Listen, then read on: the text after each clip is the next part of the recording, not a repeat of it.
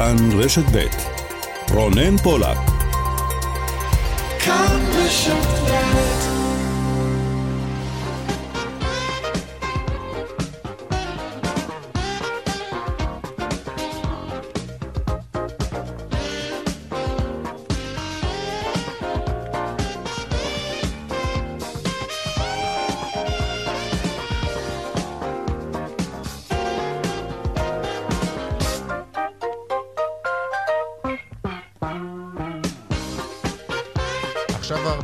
חמש דקות, צבע הכסף, התוכנית הכלכלית כאן ברשת ב', שלום לכם ותודה שאתם איתנו, מהדורת יום רביעי. מפיקת התוכנית היום יעל שקד, טכנאי השידור רמי פליקס, אני רונן פולק, המייל שלנו, כסף, כרוכית כאן.org.il, אנחנו מיד מתחילים.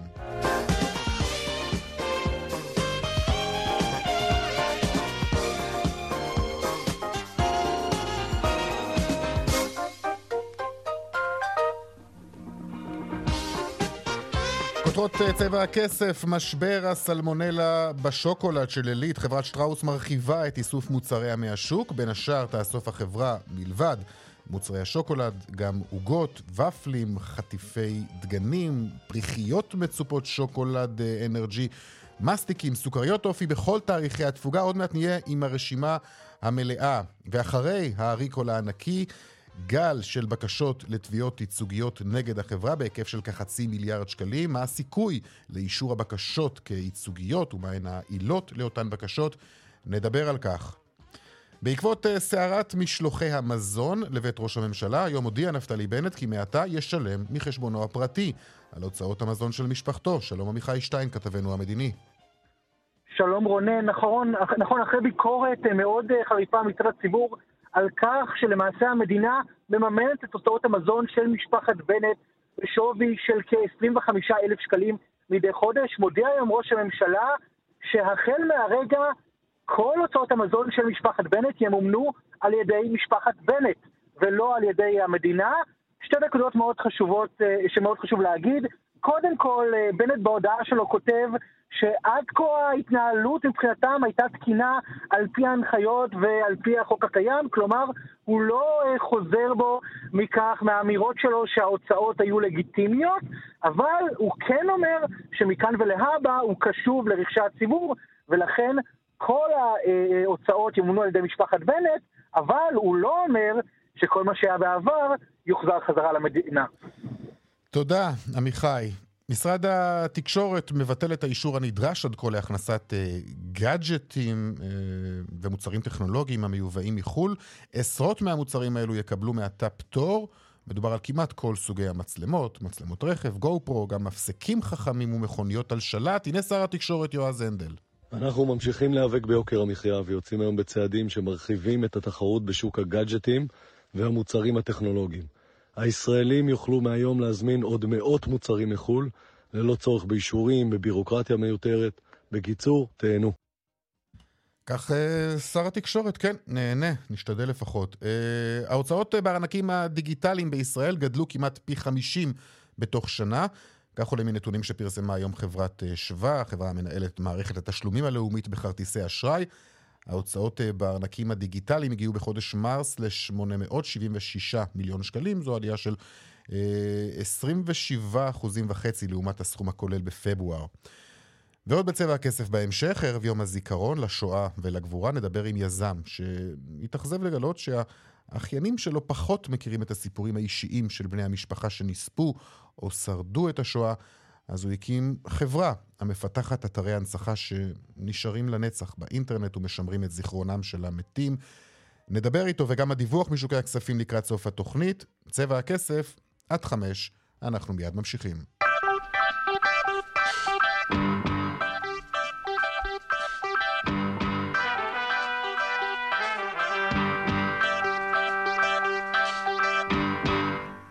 פותחים uh, בריקול הענקי של חברת שטראוס, החברה אם כן מרחיבה את איסוף מוצריה, גם ופלים, עוגות, סוכריות, בכל תאריכי התפוגה ייאספו.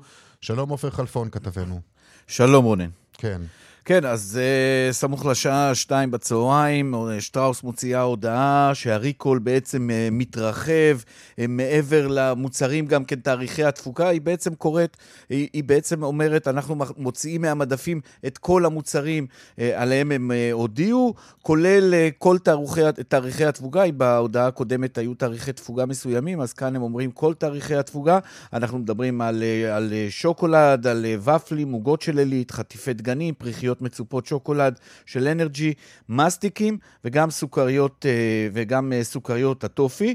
אם אתמול אה, בערב עוד איכשהו הם דיברו על כך שכרגע, לפי הבדיקות הראשוניות שהיו עד אתמול, על כך שהסלמונלה נשארה במפעל, על פס הייצור ועל מוצרים שעדיין לא שווקו לחנויות, אז היום הם, היום הם מדווחים על שתי דגימות שמלמדות על חשש לסלמונלה במוצרים שכבר שווקו לציבור, על סמך מדובר על שתי בדיקות מתוך 270 אה, שבוצעו, מדובר בתוצאה ראשונית, לא בממצאים סופיים. הממצאים האלה יתקבלו בימים הקרובים, וצריך לראות באמת עד כמה באמת הסלמונלה אה, התפשטה במוצרים רבים שאנשים, אה, שאנשים צרכו.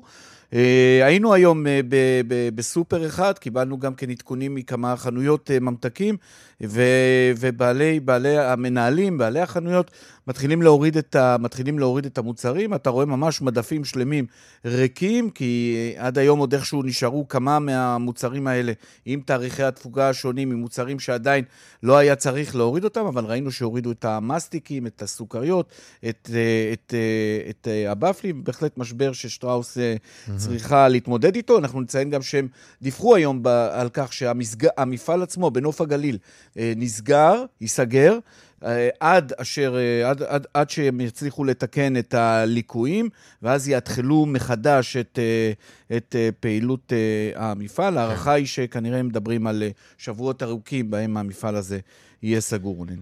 תודה, עופר. תודה. שלום טל בן פורת, מנכ"לית חטיבת הממתקים, חברת שטראוס. שלום.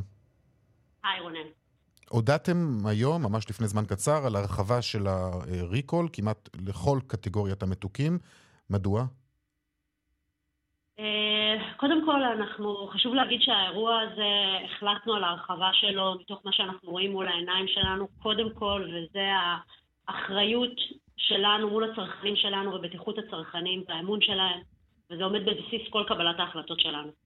אה, אנחנו אתמול בלילה קיבלנו אה, שתי בדיקות מתוך מאות בדיקות שעשינו, שיש בהן חשד אה, לסלמונלה, שוב זה חשד, ובשלב זה אנחנו החלטנו שאנחנו לא מחכים יותר להמשך הבדיקות ולעימותים כדי להמשיך לקבל את ההחלטות, אלא לוקחים החלטה כבדת משקל מבחינתנו, אסטרטגית, שאנחנו סוגרים לחלוטין את המפעל, מפסיקים את הפעילות שלו, מורידים את כל המוצרים שלנו אה, מהמדפים, ועד שאנחנו לא נאתחל לגמרי את המפעל, לנקה אותו, לנקל את הליקויים שאנחנו אה, אה, מוצאים, אנחנו לא נחזור לייצר, ובעצם זו החלטה שאנחנו לקחנו. כמובן שחשוב להגיד שכל הפעילות הזאת, הפעולה הזאת, נעשתה בשיתוף אה, עם משרד הבריאות, אבל היא לא הנחיה שלהם. אז זהו, זה בדיוק מה שרציתי לשאול. כלומר, ההחלטה כן. היא, היא שלכם? היא לא של משרד הבריאות? ההחלטה היא שלנו. התייעצתם? שאלתם? בוודאי, בוודאי. משרד הבריאות הולך איתנו יד ביד באירוע הזה, ואנחנו כמובן על כל תוצאה שיש לנו מדווחים אה, ומתייעצים ביחד, אבל ההחלטה הזאת היא החלטה אסטרטגית עסקית שלנו, שאנחנו לקחנו אה, לבצע את הריקול הכולל הזה. עכשיו, מה זה אומר ריקול כולל בעצם? זה אומר שעכשיו אה, עוברים במרכולים אה, אנשים מטעמכם או מטעם המרכול עצמו, ומתבקשים לפנות את כל המוצרים שלכם ללא קשר לתאריך? כל נכון. המוצרים של המתוקים? בדיוק. יש פה בעצם שני uh, ורטיקלים שמדברים עליהם, גם הרחבה של קטגוריות, שלפני כן לא דיברנו עליהם, לפני כן דיברנו רק על קטגוריות השוקולד, ואנחנו בעצם הרחבנו לעוד קטגוריות uh, של הבפלות ושל המסטיקים והטופי. אה, וגם בעצם על כל התאריכים. רגע, זה רק כן, משנה זהירות אבל, או, ש, או, או שמה? או שיש באמת חשש שלסוכריות הטופי גם הגיעו שאריות? איך זה בדיוק? לחלוטין משנה זהירות, אה, ממש כמו שתיארתי קודם, זה הנתונים שיש בידיים שלנו כרגע, אה, וכל ההחלטה הזאת נעשתה רק מתוך משנה זהירות, כשאנחנו שוב מסתכלים על הצרכנים, על הבטיחות שלהם והאמון שלהם בנו. אוקיי, okay, עכשיו מה אתם אומרים לצרכנים שמחזיקים בבתיהם את אותם מוצרים שנכנסו גם הם עכשיו, הורחבו עכשיו באותה, לאותה רשימה? הם נדרשים להחזיר אותם? אנחנו מבקשים מהם לא לצרוך אותם, אה, ואנחנו אה, מבקשים מהם, אה, אם הם מעוניינים לקבל פיצוי, לפנות למוקדי שירות הצרכנים שלנו, ובעיקר עדיף לעשות את זה דרך הדיגיטל, כי אנחנו באמת מקבלים המון המון פניות וזה הזמן אה, לבקש סליחה גם על אה, כל האירוע הזה מהצרכנים שלנו, שהאמון והבטיחות שלהם כל כך חשובה לנו, וגם על זמני ההמתנה במוקדים. אנחנו ממש ממש מבקשים לעשות את הפניות בפלטפורמות הדיגיטליות, ואנחנו בימים הקרובים גם בעצם נאפשר לצרכנים להגיע אלינו פיזית, אנחנו נפרסם את זה, ולפגוש אותנו פנים אל פנים ולעשות את הפרוצדורה הזאת בצורה פשוטה. מוקד, מוקד שירות הלקוחות שלכם מורחב? כי היו די, די קשה להשיג אתכם. שלנו לגמרי, מוקד שירות הלקוחות שלנו, אני אפילו לא יכולה לדבר במונחים של מוכפל ושולש, אלא הרבה יותר מזה. אה, ואנחנו עובדים בזה כל הזמן באמת כדי אה, לענות לכל הצרכנים, ואני יודעת שעדיין אנחנו לא מספיקים לענות לכולם. אני מבטיחה שאנחנו נגיע עד אחרון הצרכנים. אה, זה ייקח לנו כמה ימים, ושוב, אנחנו מבקשים על זה סליחה. אה, אבל אנחנו נגיע לכולם. ואתם הודעתם גם על פיצוי כפול, נכון? נכון, אנחנו הודענו על פיצוי כפול, מוכחת אה, קנייה, וכן, אנחנו אה, מגיעים עם כל הצרכנים שלנו בסופו של דבר לעשות. עכשיו, ידוע לכם אם יש חשש להימצאות חיידק הסלמונלה במוצרים שכבר יצאו מהמפעל? שתי התוצאות שאנחנו קיבלנו הם בעצם מוצרים שהם בתוך הריקול, אבל הם יצאו מהמפעל. כן, זה שתי התוצאות שאנחנו קיבלנו. ואתם ממתינים לתוצאות נוספות? אנחנו ממתינים לתוצאות נוספות בשביל המשך הבדיקה שלנו, אבל זה כבר לא רלוונטי להמשך הריקול, זה בדיוק הסיפור. Mm-hmm. אנחנו לא רוצים להמשיך ולחכות ולקבל עוד ועוד uh, החלטות של uh, ריקול, אלא ההחלטה הזאת, בעצם שתי התוצאות האלה עם חשד וסלמונלה הספיקה לנו כדי לקבל את ההחלטה הכוללת. Mm-hmm. תגידי, יכול להיות שהיה מקום להכריז על הריקול הזה עוד לפני uh, יום שני השבוע, אולי מיד אחרי שעלה חשד לסלמונלה כבר בשבוע שעבר? תשמע, אנחנו עבדנו בתיאום מוחלט עם משרד הבריאות, וכל קבלת ההחלטות שלנו הייתה בעצם תלויה בתוצאות שקיבלנו כל הזמן במהלך הדרך. חשוב להבין שאנחנו כל הזמן עושים בדיקות, כל הזמן מקבלים תוצאות, ועל בסיסם אה, אנחנו אה, ניהלנו את האירוע. אה, ואני חושבת שבמהלך הדרך, על בסיס כל מה שהיה לנו, כל הנתונים שהיו לנו ביד, כך קיבלנו את ההחלטות, וברגע שקיבלנו את שתי התוצאות האלה, מבחינתנו זו החלטה אסטרטגית שקיבלנו. מתי אנחנו נראה שוב מוצרים שלכם בחנויות? אני מניחה שזה, שזה ייקח לנו מספר שבועות אה, כדי לאתחל את כל המפעל מחדש, אה, לוודא שכל מה שאנחנו מוציאים בטוח לחלוטין לצריכה, אה, וזה כנראה פרק הזמן ש, שאנחנו נצטרך. בינתיים אנחנו גם רואים את המניה של שטראוס יורדת עוד ועוד. זה משבר שחברה, של, שחברה כזאת תצליח להתגבר עליו בסופו של דבר?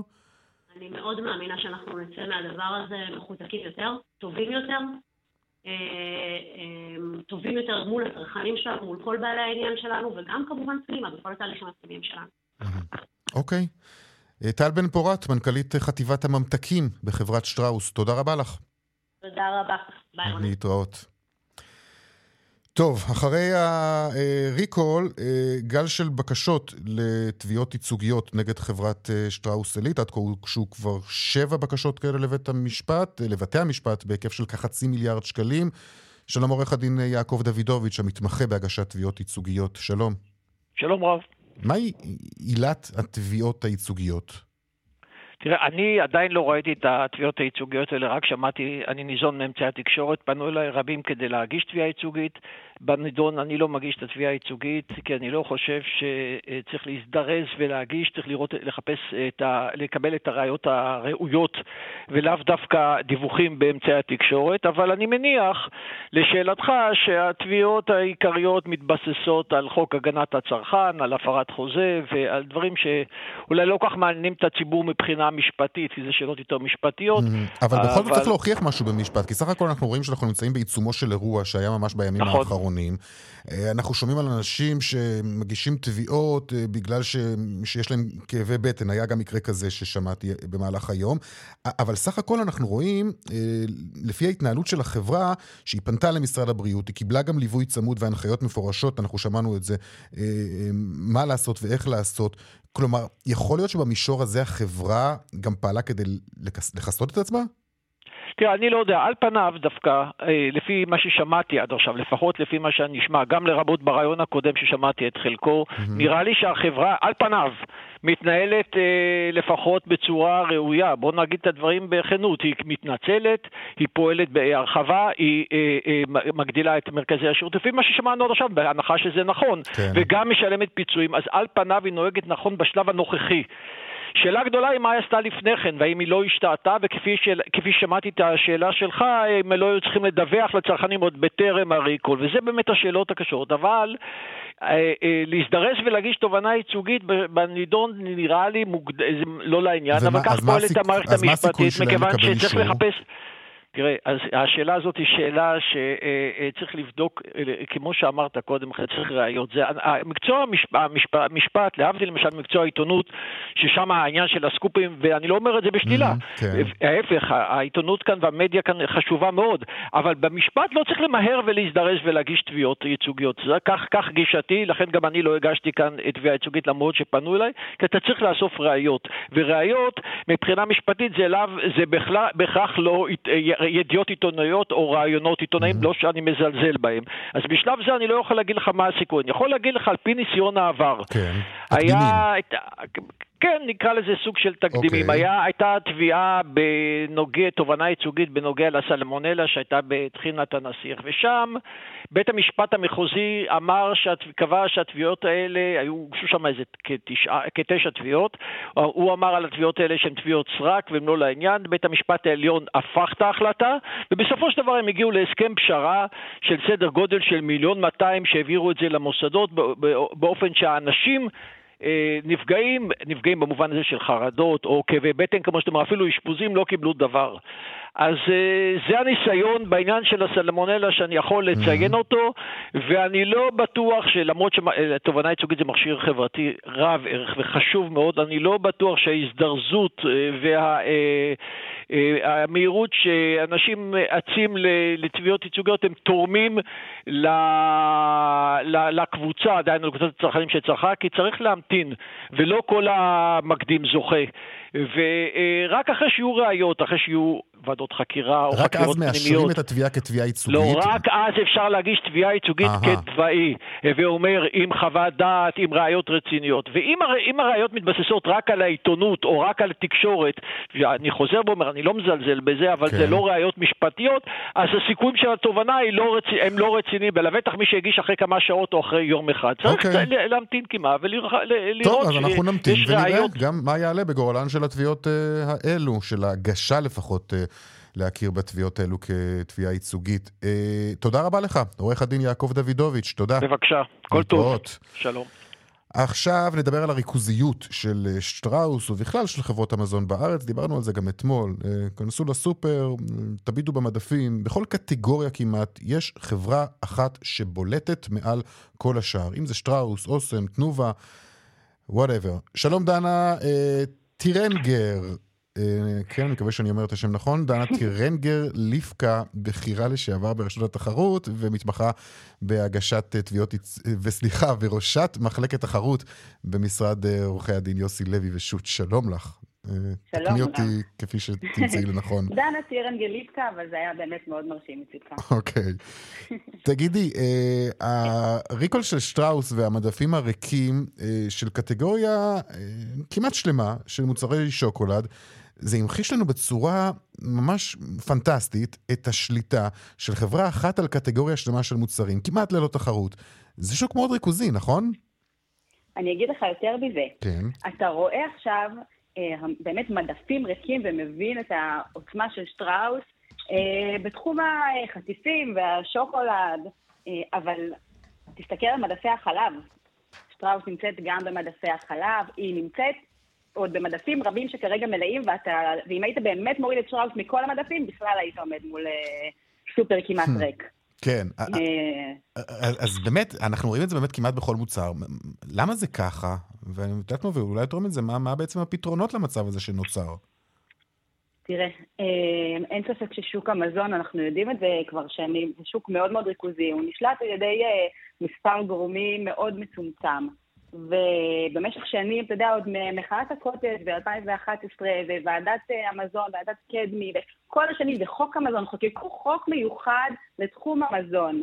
אה, אין, אין הרבה דברים כאלה. חוק המזון, המטרה שלו הייתה לנסות לטפל נקודתית בתחום המזון ולקדם את התחרות בו. אה, ורשות התחרות, ראינו, פותחת בחקירות מאוד גדולות, וגם קצת חדשניות ומהפכניות על התבטאויות בתקשורת. Mm, רגע, מנסים... את רומזת עכשיו גם לא, לאותן חקירות אה, שראינו את מצעד ה...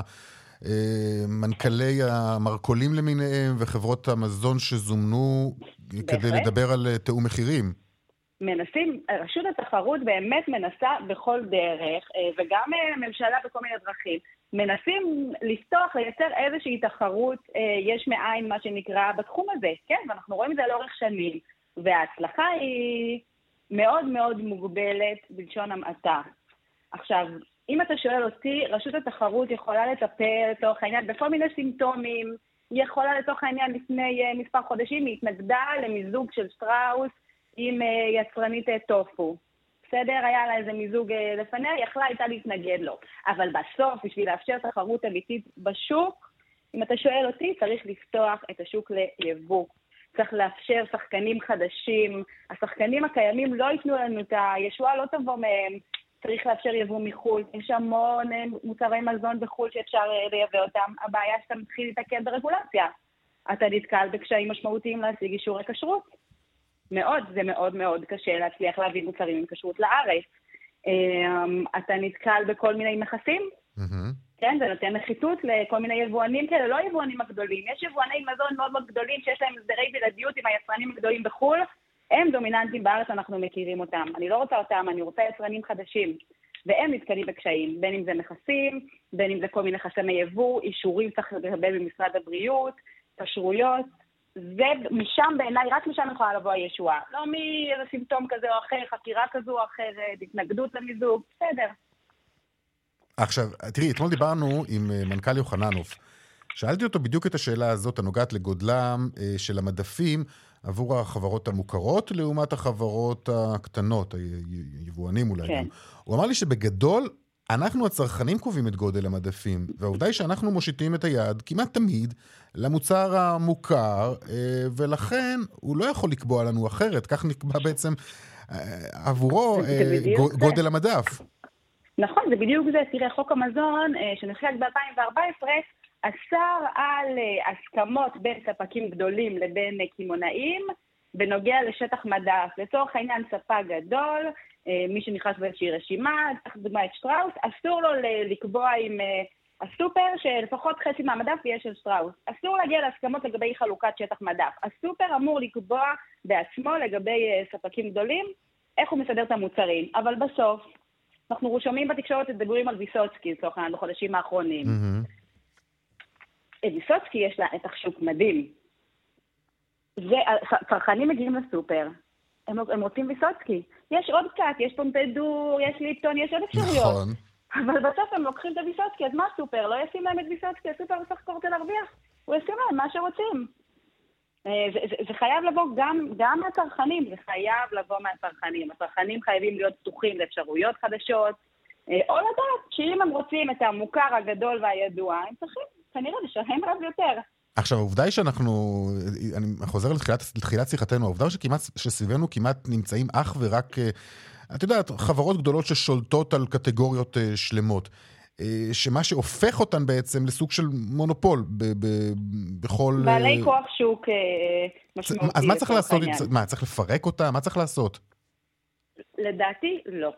בסופו של דבר, בשביל לייצר דינמיקה תחרותית, זה מה שאנחנו רוצים. אנחנו רוצים שיהיו חברות, שיהיה מגוון חברות ושהן יתחרו. בשביל שחברות יתחרו, אנחנו לא יכולים להגיד להן תתחרו, וכשתהיו גדולות מדי, אנחנו נפרק אתכם או נקטין אתכם. כי אז אין שום תמריץ לחברה להתחרות. היא תגיע לאיזשהו נתח שוק של 20-30 אחוז שנוח לה ותישאר שם, mm-hmm. לא תציע, לא תציע מבצעים, לא תעשה שום דבר בשביל להגדיל את נתח השוק שלה. מה שבאמת, שוב צריך לאפשר, זה מה שאמרתי קודם, להוריד את הרגולציה, לאפשר למתחרים חדשים להיכנס, להוריד מכסים, להקל בעניין הכשרויות, אמ, להקל בעניין, עכשיו תראו, יש רפורמות, יש רפורמות מתוכננות גם בתחום המזון וגם בתחום אה, הכשרויות, המדינה מנסה לקדם אותם, אבל אני אומרת לך, אני מכירה את זה היטב מהשטח, גם בדיבורים היפים על רפורמות, בפועל יש חברות, יש יבואנים, חברות גדולות שרוצות לייבא מוצרי מזון שהם מוכרים וחזקים בעולם ויכולים מה, לעבוד מה, מה מקובל. בעולם, אגב? את יודעת איך זה הולך? אתה נכנס לסופר היום בחו"ל. אה, אה, המגוון הוא עצום, לא? הרבה יותר גדול משלנו. המגוון הוא עצום, יש הרבה אה, מותגים פרטיים אה, שנותנים תחרות אמיתית. תראה, בארץ יש גם בעיה עם מותגים פרטיים. הרבה פעמים אם תסתכל על מותג פרטי, אתה תראה שמי שמייצר את המותג נכון, הפרטי לגמרי. זה היצרן הדומיננטי. זה מה שהיה אתמול, שחיפשתי, חיפ... ש... שעסקנו בשוקולד, אמרתי בוא נחפש אה, חברה אחרת שעוסקת, ואז הלכתי לכל מיני חברות אחרות, ואיכשהו אמרו לי, כן, אבל אנחנו גם קשורים אליהם, שזה היה די מדהים בעצם, ש... ש... שהכל התנקז לשם. אז יש לנו עכשיו דוגמה טובה של אה, עינות ביטן אה, וקרפור. אה, עינות ביטן אה, מכניסה, קרפור נכנסת לארץ דרך עינות ביטן, והכוונה היא לייבא אה, מאות מוצרים של מותג פרטי של קרפור מחו"ל, שהם לצורך העניין יכולים לתת תחרות אמיתי, הצעת ערך אמיתית לצרכנים, משהו שלא היה עד כה, זה לא היצרן המקומי נהדר. הבולט. נהדר, אבל זה לא כל. כך פשוט. זה לא כל כך פשוט, כי אני אספר לך שיבוא מוצרים, כמה שאתה באמת מלא רצון עסקי, יכולות, אה, אה, יודע להתנהל בשוק, חברה עסקית רצינית, אתה נתקע בקשיים. זה קשה מאוד לקבל את האישורים מהרבנות, זה קשה כן. מאוד לקבל את ההיתרים, ופה אנחנו חייבים לעשות כל מה שאפשר בשביל לאפשר יבוא קל ומהיר. זה בעיניי הדרך לפתור את הבעיה. אוקיי. דנה אה, טירנגל ליפקה, ראשת מחלקת תחרות במשרד עורכי הדין יוסי לוי ושות', תודה רבה לך. תודה לך, להתראות. ביי להתראות. דיווחי תנועה עכשיו.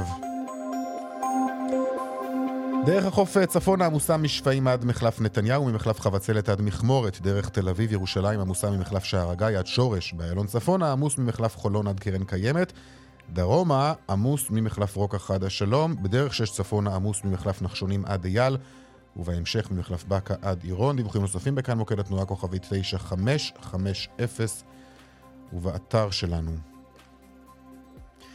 טוב, אה, ממשיכים. אה, אין לנו פרסומות אה, במהלך השעה הזאת, אה, ואנחנו ממשיכים באופן רציף עד חמש.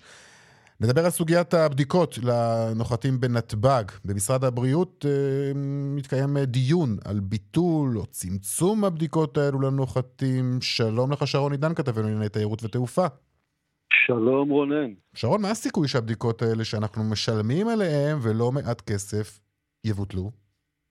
תראה, אני, אם היית שואל אותי לפני משהו כמו ארבעה-חמישה ימים, הייתי אומר לך כמעט מאה אחוז, זה כבר היה אה. לגמרי על השולחן, ובאמת אה, הייתי. אז הגיע... נכון, ואז כן. הגיע באמת הווריאנט אה, הבא, אה, ואחר כך אה, אתמול ראש שלשום החמש, ובעצם אנחנו רואים שבנתב"ג שוב מתחיל משהו, צריך לומר, הווריאנטים האלה, לפחות כמו שזה נראה עכשיו, לא יותר מסוכנים, אבל מה שאומרים במשרד הבריאות, הנה שוב אנחנו מוכיחים שהפילטר הזה, כן, בין נתב"ג, אותן בדיקות, כי אנחנו בודקים את כולם, מרצפים וכולי, שאם וכאשר חלילה יגיע באמת וריאנט אלים או בעייתי, רק ככה נוכל בעצם לסתום את הדבר הזה, את הפרצה הזאת, ולכן אה, לפני כמה ימים באמת דובר על ביטול מוחלט, עכשיו כבר לא מדברים על ביטול מוחלט, אבל כן מדברים על איזושהי הקלה. אני חושב שבסופו של דבר, רונן, זה ילך לאיזשהו אמצע, אה, ולא לביטול מוחלט של כל הבדיקות. אגב, אני פותח פה סוגריים ואומר, אנחנו בעצם, הייתי אומר נמל התעופה היחידי בעולם, בוודאי המערבי, שמכריח כל אדם ישראלי, תייר, כאשר הוא מגיע לכאן לעבור בדיקה בתשלום, הדבר הזה אין לו אח ורע בשום מקום אחר, ויכול להיות שילכו לשני מודלים שעליהם מדברים. אחד מהם הוא בדיקות מדגמיות, כן, זה דבר שאנחנו רואים בהרבה מאוד שדות תעופה בחוץ לארץ, ויש בזה גם היגיון. אה, מודל אחר שמדברים עליו זה בעצם ללכת על איזושהי רשימה של מדינות, שכמובן תתעדכן מעת לעת, שבהן יהיה צורך כאשר מגיעים לעבור את אותה אה, בדיקה, נאמר מדינות עם פוטנציאל יותר גבוה, כאלה שהתגלו בהם וריאנטים וכולי, וייתכן מאוד שאנחנו גם לא נראה הקלה בטווח המיידי, ייתכן מאוד שזה גם יימשך בעוד אה, כמה וכמה שבועות, אבל שוב, גורמים במשרד הבריאות אמרו לי גם אתמול וגם אה, לפני משהו כמו שעתיים-שלוש, המגמה היא כן לנסות ולהקל, הם מבינים שמדובר כאן על איזשהו כורח כלכלי, גם תורים לא מעטים, כן, אנשים עומדים אחד על השני, Mhm, הרבה- לגמרי. הרבה זמן בתור. במיוחד בדיוק. אם צריך לקרוא, אם קוראים כבר את, אה, אתה יודע, חופשות הבאות אה, באופק, חופשת הקיץ, אה, אבל אתה יודע, נכון. יש עוד, יש עוד זמן עד הקיץ. ונזכיר גם, ישראל היא אחת המדינות היחידות בעולם שעוד עושה את הבדיקות האלה. כן, כן, ממש המדינה היחידה בעולם המערבי שעושה את הבדיקות האלה בהגעה, בנחיתה בנמל התעופה, לדבר הזה באמת אין אח ורע בשום מקום. אה, ואגב, אני מוכרח להגיד לך, בתור מי שבחודש האחרון פעמיים חזר ככה מחו"ל קצר, mm-hmm. גם בענייני העבודה, תיירים הרבה פעמים שכן מגיעים לפה, ממש נדהמים מזה. כלומר, לא כולם מכירים מראש שצריך להזמין את הבדיקה וכולי, ואנשים שעמדו איתי בתורים פשוט היו אה, בהלם לא קטן מזה שהם אמורים עכשיו לעמוד, לשלוף דרכון, להתחיל לעבור בדיקת PCR ולא אנטיגן. נו, טוב שהם עמדו לידך והצלחת והסברת להם את כל ההסברים האלו. הסברתי להם, כן. הסברתי להם, והם עדיין נשארו מופתעים. בואו נקווה שלקראת הקיץ באמת אנחנו נראה את הדבר הזה יורד, המספרים השנה אמורים להיות גבוהים מאוד. שרון, תודה. תודה רונן. משרד התקשורת מבטל את האישור שהיה נדרש עד כה להכניס אה, גאדג'טים אה, חפיצים, כמדומני אומרים בעברית, גם מוצרים טכנולוגיים שמיובאים מחו"ל. שלום איתי שיקמן כתבנו. שלום רונן. כן, תשמע, זו, זו רשימה שמתעדכנת, אה, כי היו כבר מחשבים וכל מיני mm-hmm. טלפונים, כל מיני דברים בתוך הרשימה הזאת, אלא שעכשיו שר התקשורת יועז הנדל מקבל החלטה להרחיב את הרשימה הזאת ולהקל על יבוא אישי וגם על יבוא מסחרי שלא מעט אה, גאדג'טים, מוצרים טכנולוגיים, אם תרצה, זה מצלמות אה, כמעט מכל הסוגים, סוגים שונים אה, של אה, רחפנים, צעצועים. בעצם דברים, הסיבה שמשרד התקשורת בכלל מעורב פה היא כי מדובר בדברים שיש להם איזשהו שידור בתדרים, וברגע שיש שידור, אז אה, משרד התקשורת הוא הרגולטור והוא לכאורה צריך לאשר כל אה, מכשיר ומכשיר וכל אה, ככה גאדג'ט וגאדג'ט שנכנס למדינה, אז אמ, זה מה שהיה עד עכשיו, לפחות במוצרים מסוימים. עכשיו השר מרחיב משמעותית את הרשימה אה, הקיימת. נעשה רגע עצירה, נשמע את הדברים שאומר יועז הנדל היום. הנה. אנחנו ממשיכים להיאבק ביוקר המחיה ויוצאים היום בצעדים שמרחיבים את התחרות בשוק הגאדג'טים והמוצרים הטכנולוגיים. הישראלים יוכלו מהיום להזמין עוד מאות מוצרים מחו"ל, ללא צורך באישורים, בבירוקרטיה מיותרת. בקיצור, תהנו. אז כן, הוא אומר לכם ליהנות, אבל תשימו לב, mm-hmm. אמנם יש צפי לירידת מחירים של עשרות מכשירים, אם תרצה מאוד מכשירים טכנולוגיים, אבל לא בגלל, אה, באופן ישיר בגלל ההחלטה הזאת של משרד התקשורת, אלא פשוט בגלל שהתהליך יהיה עכשיו קצת יותר קל, אז יכול להיות שאנשים יעדיפו להזמין דברים מחו"ל, שעד עכשיו היה להם קצת יותר קשה והם נאלצו לקנות בארץ, מה שבסופו של דבר יביא לירידת מחירים גם של המוצרים אה, בארץ. נאמר ונחדד, הדבר הזה לא פותר ממכס, לא פותר ממיסי יבוא, זה, אה, זו קטגוריה אחרת לגמרי, אבל קטגוריה חשובה ששר התקשורת מקבל החלטה לעשות לה דה-רגוליזציה לפחות ללא מעט אה, מוצרים, ואפשר לברך על זה, רונן. אז נברך. אה, תודה, איתי. תודה, רונן. נדל"ן עכשיו. האם העלאת מס הרכישה, האם זה הפתרון אה, לצינון השוק? אה, בכלכליסט מדווחים היום על יוזמה חדשה באוצר להעלאת מס הרכישה עד ל-15% על דירות אה, יוקרה. שלום ערן לוי, מנכ"ל ובעלים של חברת הנדל"ן אה, אלטנוילד, שלום לך. שלום, נעים מאוד. תשמע, אה, יש כל כך הרבה תוכניות שהאוצר מפזר, אנחנו שומעים עליהן כל כך הרבה פעמים, ובכל זאת, עד כמה העלאת מס הרכישה עשויה להוציא את המשקיעים מהשוק? תשמע, אנחנו באמת חווים פה פעם אחרי פעם יריות מהמותן. אה, ושליפות מהירות אה, של גורמי ממשל. כן, אבל זה אה, נושא שמן... שאכן, מה זה שליפות מהירות? זה נושא שצריך, אתה יודע, להכות בו באמת במהירות. אין לנו סבלנות, כי אנחנו רואים שהמחירים לא מחכים והמחירים עולים והשוק נמצא כבר בסחרור ורותח כבר תקופה מאוד נכון. ארוכה, והפתרונות צריכים לבוא עכשיו. נכון, הפתרונות צריכים לבוא עכשיו. אה, משרד האוצר עם אה, שר האוצר ליברמן כבר לפני מספר חודשים השיקו תוכנית אה, בתרועות שחלקם מהם דיברו על, על ההיצעים של הפחתת מס שבח לבעלי קרקע כדי שימכרו את, את הקרקע שלהם לחברות, חברות יזמיות, אם יבנו תוך איקס שנים, ואנחנו רואים שעד היום הדבר הזה לא קרה. אז אני חושב שאם רוצים לטפל ורוצים לטפל בבעיה בצורה נכונה, צריך לטפל בבעיית ההיצעים, כמו שכולם יודעים. עכשיו, לגבי מס הרכישה, מה שקורה פה כרגע, אנחנו לא כל כך בבקיאים בדיטלס, כי זה עדיין לא, לא התפרסם אה, בדיוק הנוסח, אבל, אבל אם מדברים על דירות של שלושה מיליון ומעלה, כבר להעלות את מס הרכישה, שאנחנו מדברים על דירות חמישה חדרים באזורי הביקוש שאנחנו בונים, תל אביב, הוד השרון, דירות סטנדרטיות, לא דירות, דירות יוקרה, כן? גם על אלה להעלות את המס רכישה ל-6 או 7 אחוזים, אנחנו מדברים על הכבדה נוספת. בסדר? של, אה, של בתי אב ברכישת בית. מה שלא, אני חושב, שוב, מ, מ, גם מניסיון אישי שלנו, שאנחנו בונים בנווה צדק את הדירות האולטרה יקרות נקרא להן, ששם אפשר לומר אה, אה, אה, שהעלאת המס רכישה מה, באמת... מה זה אולטרה אה, יקרות? בוא תן, תן לנו אולטרה מחיר. יקרות זה דירות של אה, 25, 30, 40 מיליון אה, לדירה. אז, אז, אז פה, אז פה ב- בשוק הזה, בדרך כלל הלקוח מאוד מאוד מתוחכם, וגם עושה תכנוני מס בצורה כזו או אחרת, ובדרך כלל הוא אומר, בסוף בסוף לא לא יר- באמת... אז זה לא ירתיע אותו? זה לא ירתיע, זה ירתיע אותו לעשות את זה בצורה ישירה. בסדר? הרבה פעמים מוצאים דרכים אה, מתוחכמות כן לעשות בסוף עדיין לקנות את אותה הדירה. או אם הוא ממש ממש רוצה לקנות, אז גם זה בסוף לא ירתיע אותו, כי לא, כי העוד אה, 2% או 3% מס רכישה לא ירתיעו את אותו בן אדם. זה כן יוצר תעודה בשוק, זה כן יוצר בהלה ביום שזה יוצא לביקושים שגדלים באותו רגע עד כניסת החוק, שהיינו עדים לזה גם בפרסומים הקודמים שהעלו את מס הרכישה, שזה יוצר אפקט הפוך. לאחר מכן זה יוצר איזה שקט מסוים לתקופה מסוימת, ואז מתחילים ברגע שמעלים יותר מדי מיסים, מיסים לא פרופורציונליים, מעוותים את השוק ויוצרים כל מיני תחכומים של אנשים אה, לבנות עסקאות עקומות, שהשוק בסוף לא בריא. אה, ובסופו של דבר לא מדובר פה רק על דירות יוקרה, שימו לב, מדובר על דירות חמישה חדרים בהוד השרון. גם הן נכנסות פה לקטגוריה, לדירה יחידה. כן. ת- אתה, אתה חושב שהפתרון שחושב עליו האוצר, ואתה יודע, בכלל, להוציא את המשקיעים לא פתרון נכון? הפתרון להוציא את המשקיעים, כמובן לא ככלל ולא אה, אה, ברגל גסה להוציא את כולם, כי זה גם יפגע בסופו של דבר בשוק אחר, שזה שוק השכירות. נכון. אבל זה פתרון נכון לצנן אותם. אבל בסופו של דבר, הסיבה האמיתית שהמחירים עולים פה זה לאו דווקא בגלל המשקיעים, ולאו דווקא בגלל תושבי חוץ. בסופו של דבר אנחנו פה באלטנוילנד מוכרים מה, ורואים את אוקיי. הביקושים. מה למי הביקושים? אנחנו מוכרים את הדירות? אז אנחנו מוכרים את הדירות פה ואת הבתים הפרטיים בהוד השרון או בצפון תל אביב, בסוף להייטקיסטים שעושים כסף, ובמחירים האלה של שלושה מיליון צפונה או ארבעה מיליון. אוקיי, אז מה, אגב, אז מה, אז מה, אז מיליון- מה הפתרונות?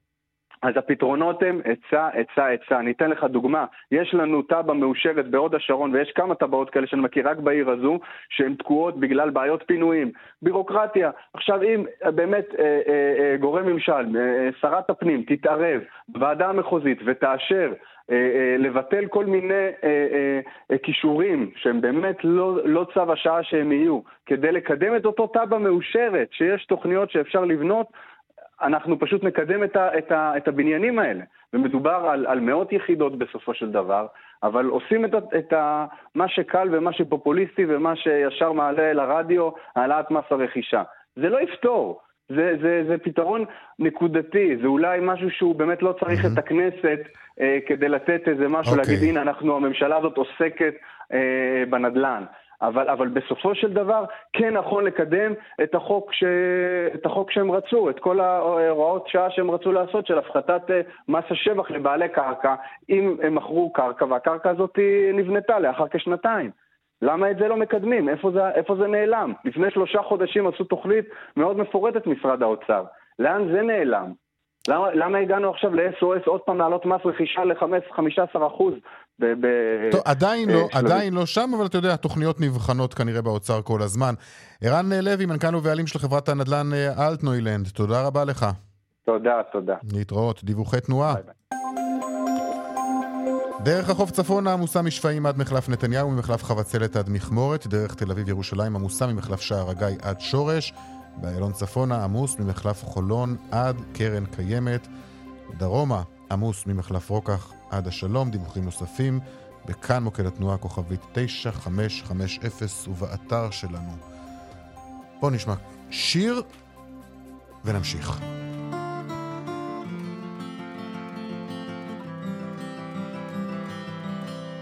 אסור לך לחשוב כשאת כל כך עייפה. צאי לטיול לעוז ריחה רחוקה מהבית. בשביל לחזור נמחק. הולכת על חבל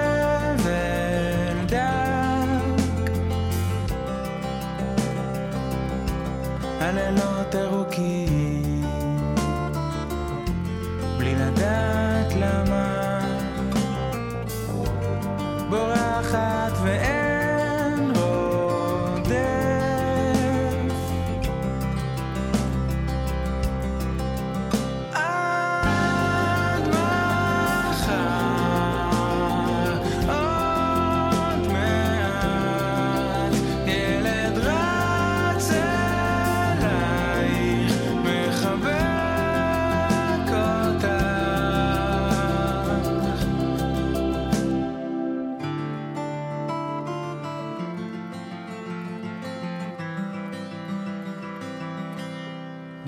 נקיף את הפארק, רק להפסיק לחשוב. אנשים עייפים רצים ברחוב. היינו פה כבר קודם,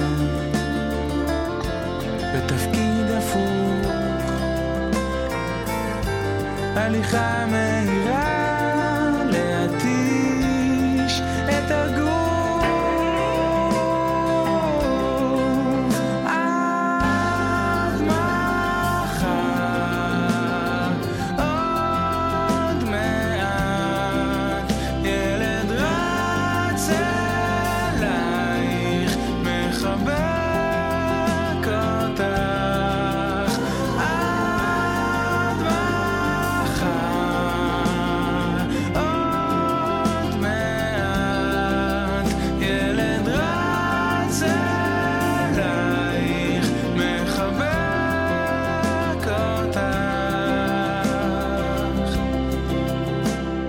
יש פרצה בגדר בין הגפנים בין ענבי הכרם שועלים מחבלים מייללים ונעלמים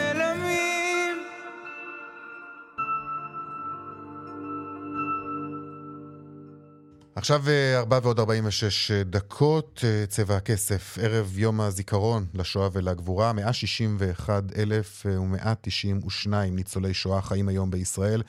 ממוצע גילם 85, רבע מהם חיים מתחת לקו העוני, כשליש מהם חיים בגפם.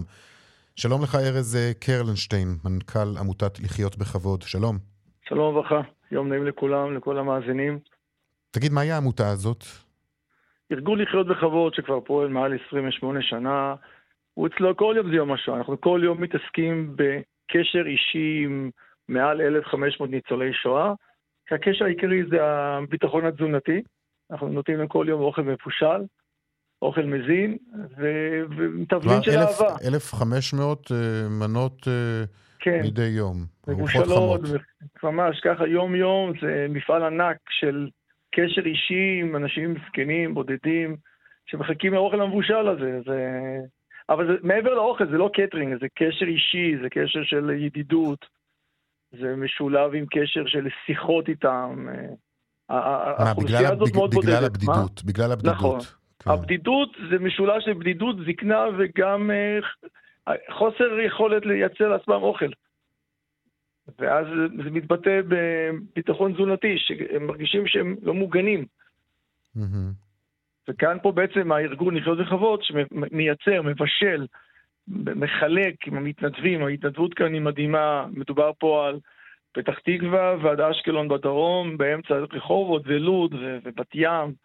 פה היקף גדול מאוד של עשייה חברתית. אזור המרכז, אם אני מבין נכון.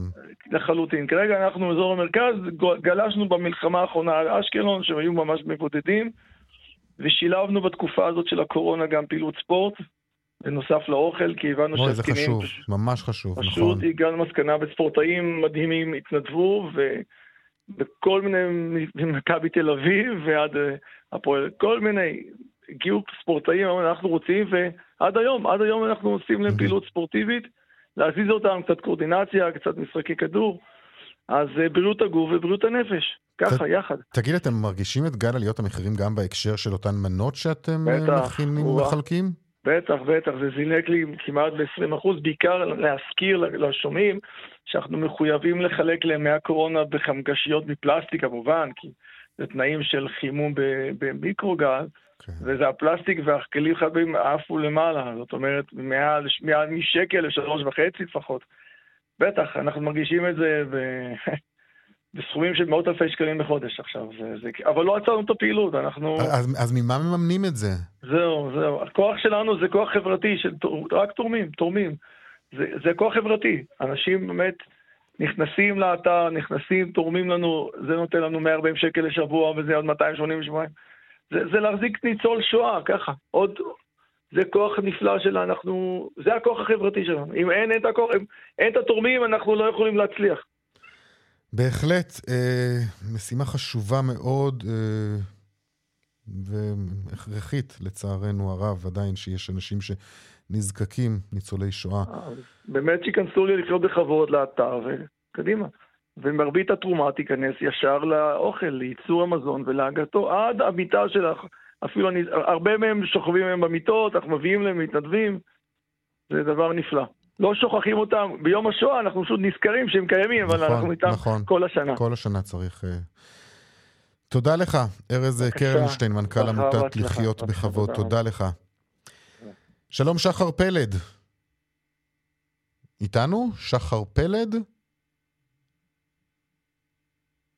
לא, עדיין, עדיין לא איתנו. עוד רגע אה, יהיה איתנו. מנכ"ל של חברה, חברה, לחברה קוראים חברת אה, איטרניטי. זו בעצם חברת הייטק שהקים אה, שחר. אה, הוא איתנו? או שאנחנו עדיין מחכים. הוא הקים חברת אה, אה, הייטק שעוסקת בעצם, מפתחת אה, אתרי הנצחה ברשת. שלום לך, שחר אה, פלד, מנכ"ל חברת אה, איטרניטי, שלום. שלום, שלום. אז אני סיפרתי ככה בזמן שהמתנו אה, לגבי, על, על אותה חברה, חברת הייטק, שמפתחת אה, אתרי הנצחה ברשת. זה מה שהחברה שלך עושה, ועכשיו בוא תספר לנו איך הכל התחיל. נכון, אז אנחנו באיטרניטי בעצם התחלנו מצורך אישי. אני הצטרפתי לשני יזמים מדהימים, ערן טוב ורני כהן, שכל אחד מאיתנו איבד אנשים שקרובים לו. אני גרתי בניו יורק כמה שנים, כשאיבדתי שלושה מהסבים וסבתות שלי. כשחזרתי לארץ, הייתי באזכרה של שניים מהם, והתחלתי לספר את הסיפור של ניצולי שואה, סבא וסבתא שלי, הגיבורים, בעיניי. וראיתי שהאחיינים שלי, והאחייניות, ובעתיד הילדים שלי, פשוט לא, לא אכפת להם, הם לא קשובים, זה לא מעניין אותם. והבנתי שאם לא נעשה משהו, סיפור החיים שלהם, של הגיבורים שלי, של סבא וסבתא שלי, ייגמר בדור שלי. ולכן הצטרפתי למיזם המדהים הזה והקמנו אותו במטרה שזה לא יקרה, לא לי ולא לא לאף אחד אחר. שכל אחד, לא משנה מי הבן אדם, אנשים שמבינים בטכנולוגיה או לא, לא משנה מה המצב הכלכלי, כולם יוכלו להנציח ולספר את סיפור החיים של היקרים להם לדורות הבאים בצורה שמתאימה למאה ה-21. טוב, סיפור... ולכן התחלנו את זה. כן, סיפור מדהים. עכשיו בוא, בוא, בוא, ומה יש באתר הזה? אתה יודע, בוא, בוא תמשיך את זה כסיפור בעצם, ומה, ואז מה קרה בעצם? איך פיתחתם? מה עשיתם? בעצם התחלנו לחפש והבנו שאין שום פתרון שמתאים לספר את סיפור החיים. כי סיפור חיים לא יכול להיות מסופר באלבום תמונות מהדורות הקודמים, ולא רק במילים, ולא רק מנקודת מבט של בן אדם אחד. אז הקמנו פלטפורמה שבכמה צעדים פשוטים, בכמה דקות אפילו, אפשר ליצור אתר שמספר את סיפור החיים מאלף עד תף, מתקופת הילדות ועד התקופה האחרונה, כי אני למשל לא הכרתי את סיפור החיים של סבא וסבתא שלי לפני הגילאים המבוגרים, והבנו שאנחנו צריכים לשלב את הקהילה, בעצם את הקרובים והחברים, שכל אחד מהם יכול להיכנס לאתר בלחיצת כפתור, ולהוסיף גם הוא תוכן, זיכרונות, בתמונות, בטקסטים, בסיפורים, בלינקים, בהקלטות, שכמובן נשלחים לאישור המשפחה, ואז מצטרפים לסיפור החיים. אפשר לשתף את האתר הזה אה, ב- בלינק או בכל מקום אחר, וככה אנחנו, למשל במקרה שלי, למדנו אספקטים חדשים על סבא וסבתא שלי, אנשים שהיו בצבא איתם לפני 60-70 שנה, אנשים שעבדו איתם, תלמידה של סבתא שלי מלפני 60 שנה, שלא הכרנו את הסיפורים האלו. Mm, סוגרים כל מיני קצוות ו- ומגיעים לכל מיני מקומות מעניינים שאנחנו... הרי זה בדיוק העניין, שאנחנו כל כך רוצים להשלים את הפאזל הזה שקיים בכל כך הרבה מאיתנו, שהם ילדים של ונכדים של, וחסר לנו הרבה מידע. בדיוק, כל כך הרבה סיפורי חיים פשוט נשכחים. כי אין לנו דרך להעביר אותם לדורות הבאים. והדורות הבאים לא חיים באותו עולם טכנולוגי שאנחנו חיינו בו. ויצרנו פה כלי שיוודא שזה לא יקרה יותר. לא רק שאנחנו בעולם הטכנולוגי וזה נשמר לתמיד, גם כל משפחה בעצם מקבלת סוג של QR קוד, ברקוד מאלומיניום, שיוכלו להדביק אותו על כל מקום פיזי, למשל על המצבה, יש לנו אלפי מצבות בישראל עם QR קוד, שאפשר להגיע ולסרוק אותו מכל טלפון נייד, ולהיכנס ולראות את סיפור החיים, ולהוסיף תוכן, ולהדליק נר, ולחזור להזכרה, ובעצם ליצור את הקהילה סביב האנשים היקרים לנו. כמה גילית היענות לאתר הזה? הרבה יותר ממה? שציפינו. כן.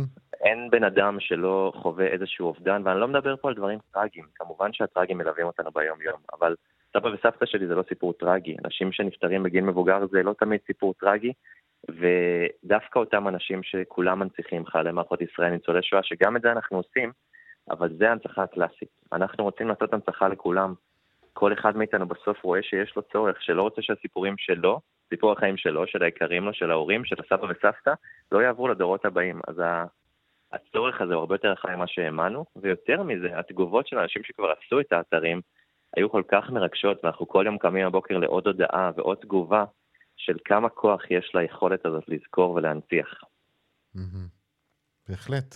אה, זה, זה בתשלום, נכון? נכון, זה בתשלום סמלי, אנחנו מאפשרים לאנשים או לשלם פעם אחת לכל החיים ולשכוח מזה, או לעשות תשלום חודשי סמלי, בשביל שזה יתאים גם לאותם אנשים שאין להם את היכולת לממן הנצחה יקרה, כמו למשל בניין או רחוב או כל דבר כזה או אחר. ואנחנו גם עוזרים לאנשים שלא יכולים לעמוד בזה. בסוף אנחנו רוצים לעמוד בערכים שלנו, שכל אחד שרוצה ורוצה יוכלו להנציח את סיפור החיים של היקרים להם, ולכן גם המחירים הם מחירים אה, יחסית זולים למה שמקבלים. אוקיי, שחר פלד, מנכ"ל חברת איטרניטי. תודה רבה לך ובהצלחה. תודה רבה גם לכם, יום טוב. להתראות. עכשיו אה, לדיווח משוקי הכספים. 108. 200, take them. שלום עמית גוריון, סמנכ"ל מסחר עצמאי ב-IBI טרייד. שלום. אהלן, אהלן רונן, מה העניינים? תודה, מה שלומך? מה קורה בשווקים? אמ, מה קורה עם שטראוס? כן, שטראוס במצב לא משהו. כן, אה, כבר ביומיים לא- האחרונים, כן. כן, גם היום יורדת כמובן, אה, משלימה 6% ירידה ביומיים. בכלל השוק המקומי נסחר היום במגמה שלילית, אה, דווקא בהובלת מניות הבנקים, לא שטראוס. מדד המעוף יורד 3 עשיריות האחוז, מדד הבנקים יורד 1.3.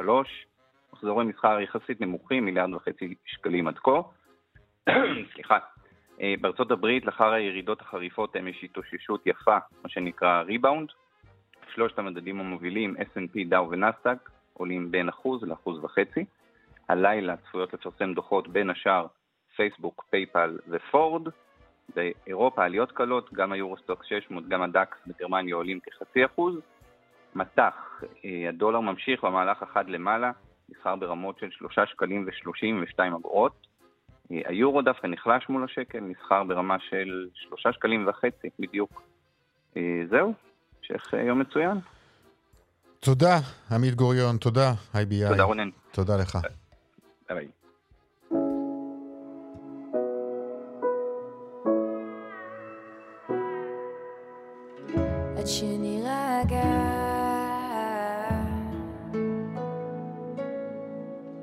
שהשמש תחזור להאיר פנינו. עכשיו כל רוח מביאה אותי למקום חדש. קשה לי לדעת מה יותר. מעבר בשבילך.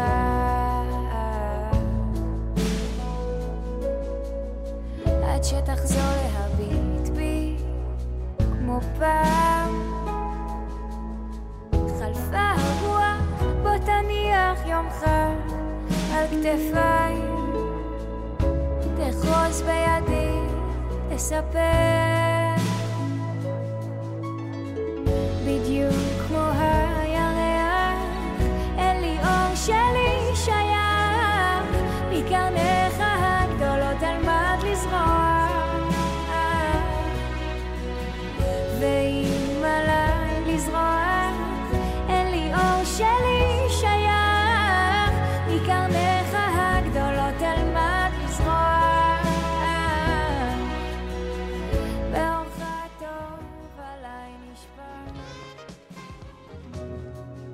טוב, אה, דקה לפני אה, חמש, אה, צבע הכסף, סיימנו מהדורת יום רביעי אחרונה לשבוע זה. הפיקה את התוכנית היום יעל שקד, טכנאי השידור שלנו רמי פליקס, חגית אלחייני במוקד התנועה. אני רונן פולק, המייל שלנו כסף, כרוכית כאן.org.il, תכתבו לנו שם, חפשו אותנו גם בטוויטר, אתם יכולים להגיב לנו גם בטוויטר, יאיר ויינרב או רונן פולק, אה, מוזמנים גם להוסיף אשטר כמובן, צבע הכסף במילה אחת. זהו, תוכנית נוספת של צבע הכסף ביום אה, ראשון, בארבע. ערב טוב שיהיה לכם. להתראות.